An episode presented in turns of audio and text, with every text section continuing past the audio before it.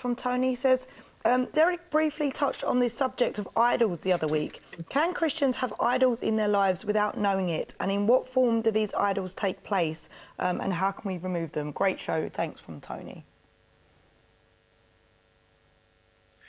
Yes, and it's very easily. Uh, in fact, I've I've discovered that uh, you know I very much can have idols that uh, I'm not aware of.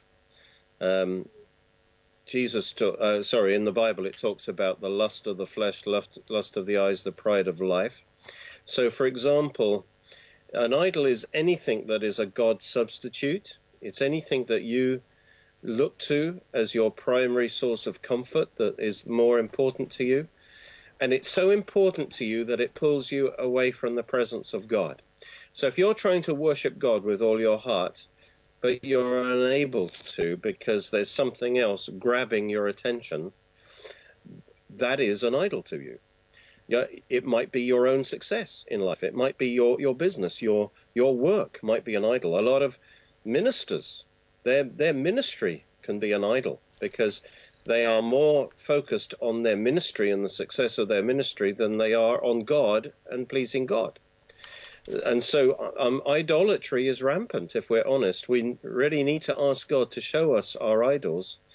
Uh, they can be the more obvious things, you know, like phys- physical things that we possess, uh, but they can be uh, things that we...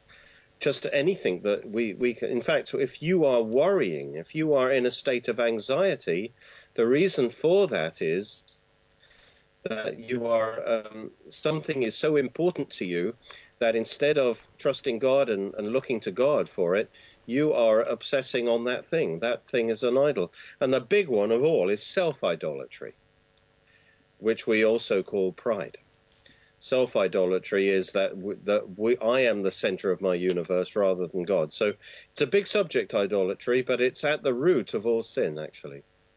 Mm. It's anything that we can, is too important to us.